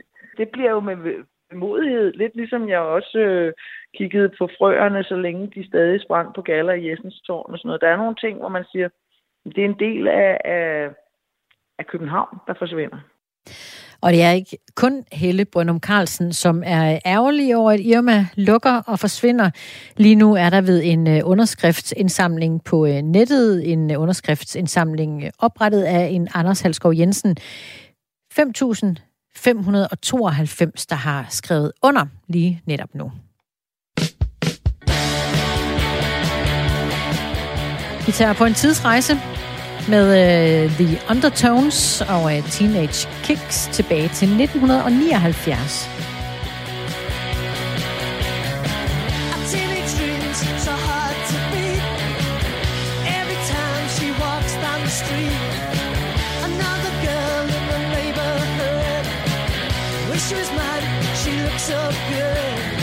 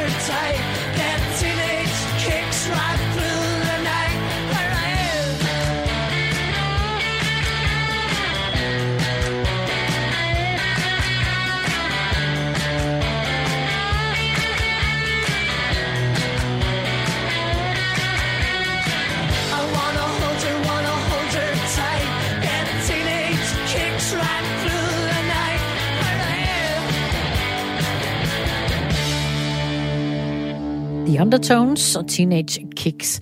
Det er ikke alle, der begræder, at Irma lukker. Øh, I en sms, jeg lige har modtaget, står der, min Irma ligger i et center, og der er altid meget få mennesker, som handler der. Langt flere går i Føtex og så videre. Jeg synes, at Irma er dyr med det hele og har mange ligegyldige luksusvarer. Det var en hilsen på sms'en, og tak for den. Radio 4 taler med Danmark. Der er en god nyhed for øh, dansk natur i dag, og det er, at der til synlædende løber færre vilde mink rundt, end der gjorde tidligere. Nye tal viser nemlig, at danske jægere skyder markant færre mink i øjeblikket, end de gjorde før aflivningen af mink rundt på minkfarmene. Biolog i øh, dyrenes beskyttelse Michael Carlsen kalder det en god nyhed. Jamen, jamen det, er, det, det, det glæder os. Øh, øh fordi vi har jo nogle udfordringer med, med, med mængden ude i naturen i forhold til, øh, til forskellige især troede fuglearter. Øh, øh, så at der, er, at der er færre mink derude, gør det lettere at beskytte øh, de fuglearter. Antallet af ramte mink i naturen af danske jæger er halveret fra øh, 2020 til 2021. Fra det ene år var der 1411 nedlagte mink til året efter at være 765. Tallene her de stammer fra en øh, statistik over nedlagt vildt udbytte, som indberettes af jægere. Regeringen besluttede i november 2020, at alle mink på de danske minkfarme skulle dø, og det var øh, som bekendt efter, at der var fundet et muteret coronavirus hos mink, og ifølge eksperter kunne øh, det mindske effekten af en kommende coronavaccine, hvis det spredte sig. Og derfor er der færre mink i naturen nu. Det er jo, at vi har fjernet alle minkfarmene. Altså, vi, vi ved gennem tiden, at uh, der er kommet et, et, et enormt tilskud af, af mink øh, øh fra farmene. Øh, øh, altså hele tiden et løbende tilskud. Og at øh, tætning af farmene ikke helt virkede. Der, det, der blev færre mink, men ikke få nok. Øh, øh og så har vi jo kunne se den her øh, meget mere voldsom nedgang efter, at, øh, at farmene er helt lukket. Man kan sige, at når farmene er lukket, så kommer der i hvert fald ikke ekstra mink fra farmene ud i naturen. Så, øh, så det, der er tilbage derude nu, det, det er de mink, som forsøger at tilpasse sig livet i naturen i Danmark. Der kommer ikke flere ud. Men nu er der jo øh, så småt begyndt at komme øh, minkavl igen herhjemme. Det er tilladt igen her i øh, 2023, og de første mink er ankommet i øh, buer hos en avler i Tyholm Thyholm i Nordvestjylland. Der var øh, 13 af de tidligere minkavlere, der øh, søgte i sin tid om det, man kaldte dvalekompensation, som gør det muligt for dem at genoptage værvet. Men det er lige nu uvist, hvor stort minkværet går hen og bliver igen, og øh, derfor er det altså også uvist om øh, problemet med de fri mink i, øh, i fri natur også går hen og bliver et problem igen. Får du minkavlen skruet op til noget, øh, eller det vi havde før, jamen, jamen så vil det jo betyde øh, noget, noget rigtig, rigtig skidt. Øh, øh, fordi så betyder det jo, at der igen vil komme et tilskud af mink fra farmene til naturen. Øh, og det er jo mink, som der bliver brugt sådan relativt øh, store summer og ressourcer på at forsøge at bekæmpe netop af hensyn til for eksempel troede fugle. Men det vil ifølge biologen næppe være muligt helt at udrydde mink i naturen. Øh, jeg tror ikke på, at man vil se en uddøen, fordi der vil være en kerne af mink derude, som, øh, som efterhånden vil være så godt tilpasset livet i naturen i Danmark, så, så, så, så de skal som en nok klare sig. Men, men vi vil se en reduktion til et, sådan et absolut minimum, hvad der jo vil gøre det øh, ulige meget lettere at beskytte de, de, de, for eksempel de truede vadefugle, andefugle osv. mod, øh, mod predation, altså rov fra minken. fortæller Michael Carlsen, biolog hos øh, Dyrenes Beskyttelse. Og øh, uanset antallet af mink, så øh, har vi jo stadig andre invasive dyr i den danske natur, der truer vores fugle derude i naturen, eksempelvis morhunde. Altså det problem vil du altid have, at når du, når du kigger på for eksempel truede fuglearter et eller andet sted øh, på, på nogle enge, lad os nu bare tage det, Øh, øh, at, øh, at, at hvis du så fjerner et rovdyr, så, øh, så vil nogle af de andre finde ud af at udfylde den niche, som det rovdyr havde før. Øh, så, så, så, så det vil man se i et eller andet omfang, at, at, øh, at man hiver minken ud af ligningen, eller det i hvert fald bliver nemmere at holde den væk. Det betyder ikke, at, øh, at man kan hvile på lavbærene. Der vil være øh, masser af andet, man er nødt til at gøre øh, øh, for de fugle, som, som det jo ikke er minkens skyld, at, at de er i bund. Altså, det er jo os selv, der har sørget for, at de troede. Minken er bare sådan et, et ekstra søm til ligekisten, kan man sige. Lyder det fra Michael Carlsen, biolog hos Dyrenes Beskyttelse.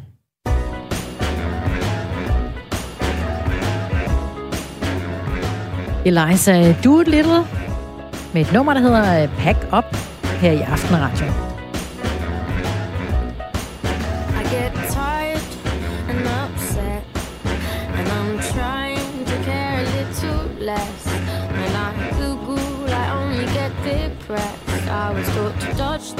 Issues. I was told, don't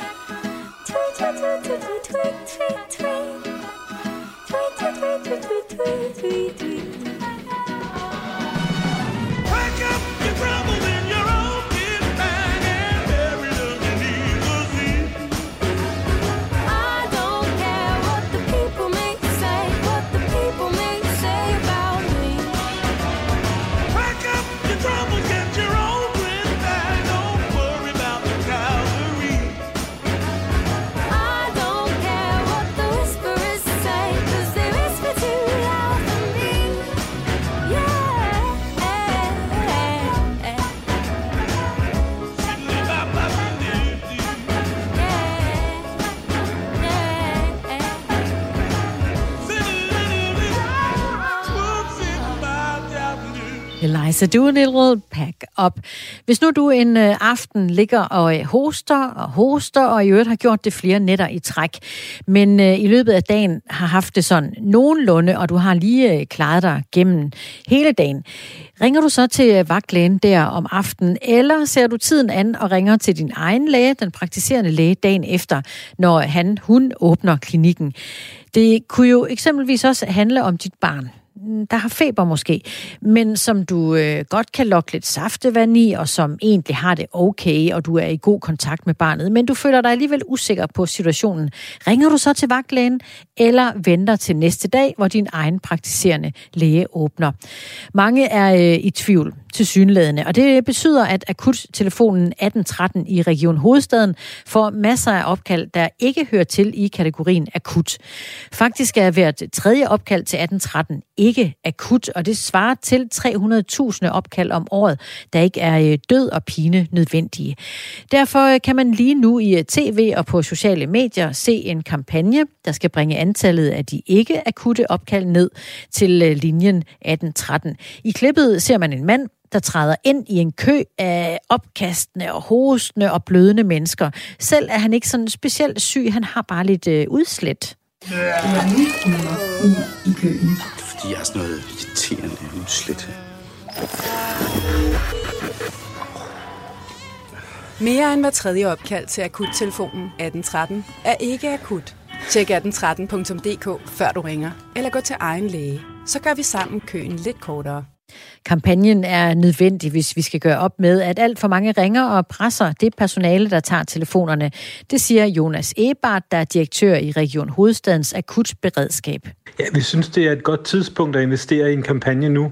For det første, så må vi sige, at sundhedsvæsenet er, øh, sådan som det ser ud i øjeblikket, sådan at vi ikke kan tiltrække nok sygeplejersker, både til os i akutberedskabet, men i virkeligheden også til hele øh, hospitalsvæsenet. Og, øh, og derfor så øh, er det værd at investere i at få øh, hjulpet borgerne hen andre steder, hvis man kan hjælpes der. Og det tror vi ikke, vi har været tydeligt nok om, hvad man egentlig kunne gøre, og hvornår man skulle bruge 1813. Og det er det, vi prøver at sætte fokus på nu med kampagnen. Og i kampagnen, der får vi øh, leveret en række eksempler på, hvornår man netop ikke skal ringe til 1813. Det er for eksempel, hvis du skal have fornyet din recept, eller hvis du øh, bare synes, det er nemmest og rarest at ringe til lægen, når du øh, ikke lige selv er på arbejde. I går var akuttelefonen et af emnerne i Ring til Radio 4, vores formiddags lytterdebatsprogram. Og øh, lytter Jonna fra Hillerød meldte ind med et godt råd om at bruge apoteket i stedet for lægevagten. Jamen, jeg er så heldig, så jeg er ansat på private apotek, og jeg står jo gerne dagligt og gør mit allerbedste for at hjælpe folk i den rigtige retning. Og øh, man kan sige, øh, man har jo mulighed for, alt efter hvilken medicin det er, man mangler, men rigtig meget medicin kan jo genordineres.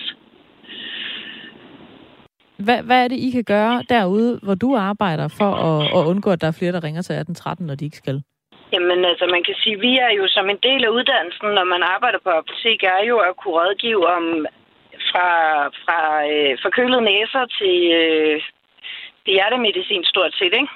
Øhm, og så er der rigtig meget medicin, som i forbindelse med, at der er blevet lavet den her øh, behandlerfarmaceutordning, så kan man få lavet en genordination. Det koster selvfølgelig et lille beløb, øh, fordi at vi jo så går ind og tager ansvaret for at lave en recept.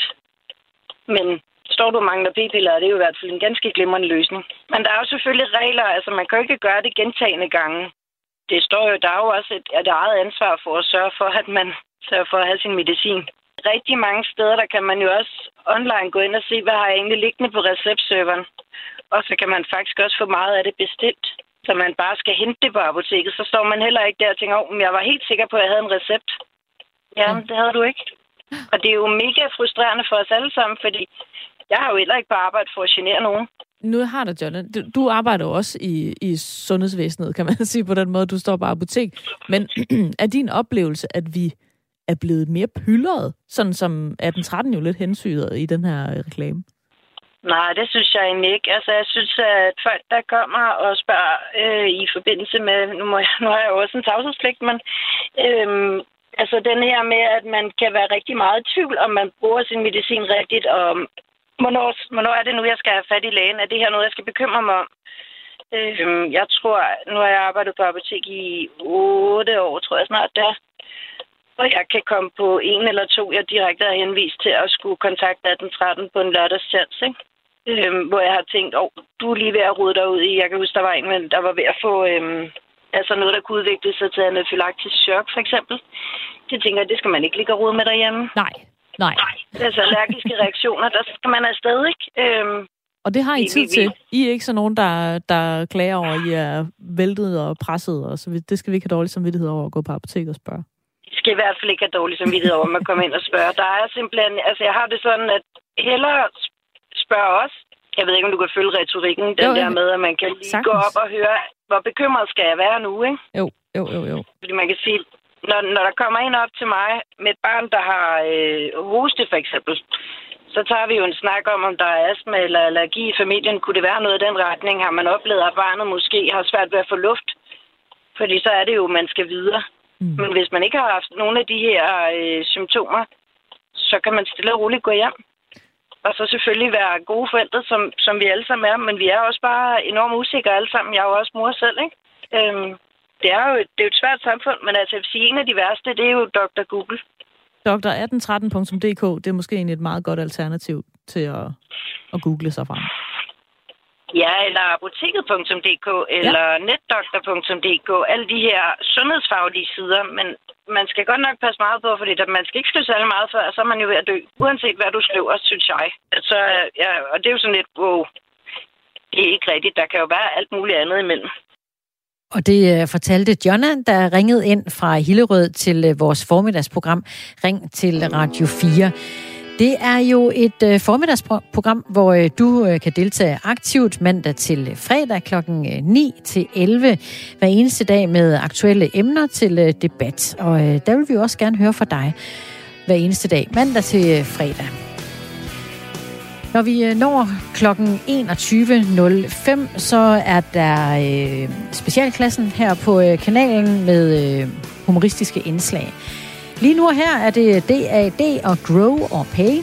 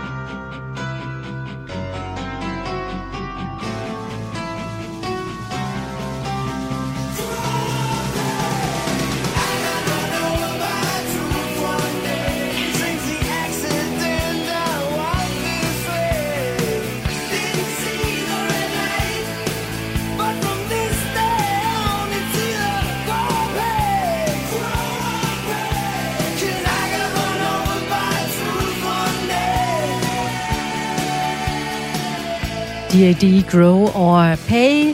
Kan du nu have en uh, helt vidunderlig, dejlig fredag aften fortsat, og en uh, mindst lige så god weekend. Jeg hedder Christina Ankerhus, og uh, her på kanalen har du uh, nyheder klokken 21.